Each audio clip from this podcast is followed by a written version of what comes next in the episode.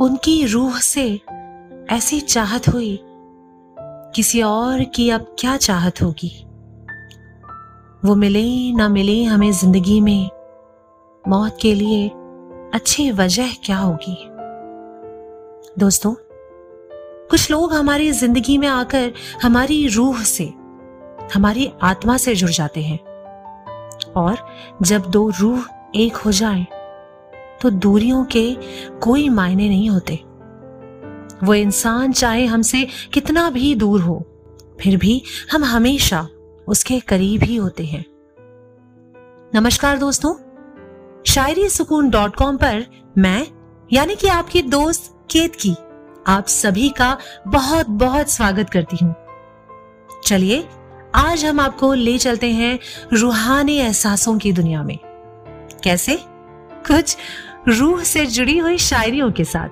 तो चलिए फिर, पेश है आज की हमारी दूसरी शायरी शायरी सुकून पर। मसला ज़िंदगी का कहाँ है साहब?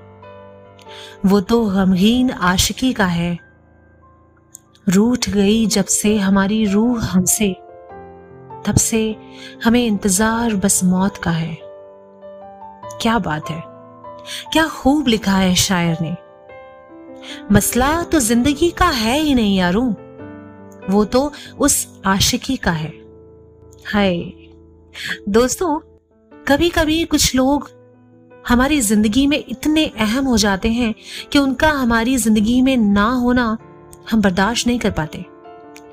वो ना रहे तो जीना मरने से मुश्किल लगने लगता है। क्या आप भी इस कदर कभी किसी से जुड़े हैं?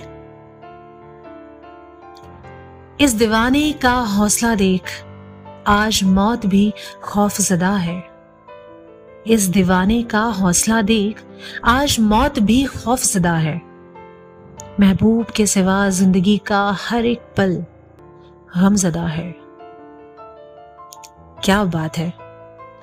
आशिकी की बात ही कुछ और है दोस्तों। सच कहा ना मैंने।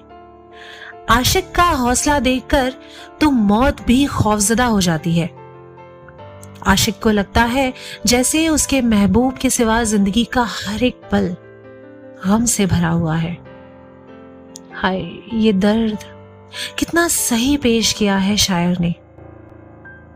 तो दोस्तों, कैसी लगी आपको हमारी आज की ये मौत से जुड़ी हुई शायरियाँ? हमें कमेंट करके ज़रूर बताइएगा। शायरी सुकून के एफबी पेज को विज़िट कीजिए और शायरी का मज़ा लीजिए। अब आपकी दोस्त केतकी को दीजिए इजाज़त। फिर मिलेंगे एक नई पेशकश के साथ। तब तक के लिए अपना ख्याल रखिएगा दोस्तों।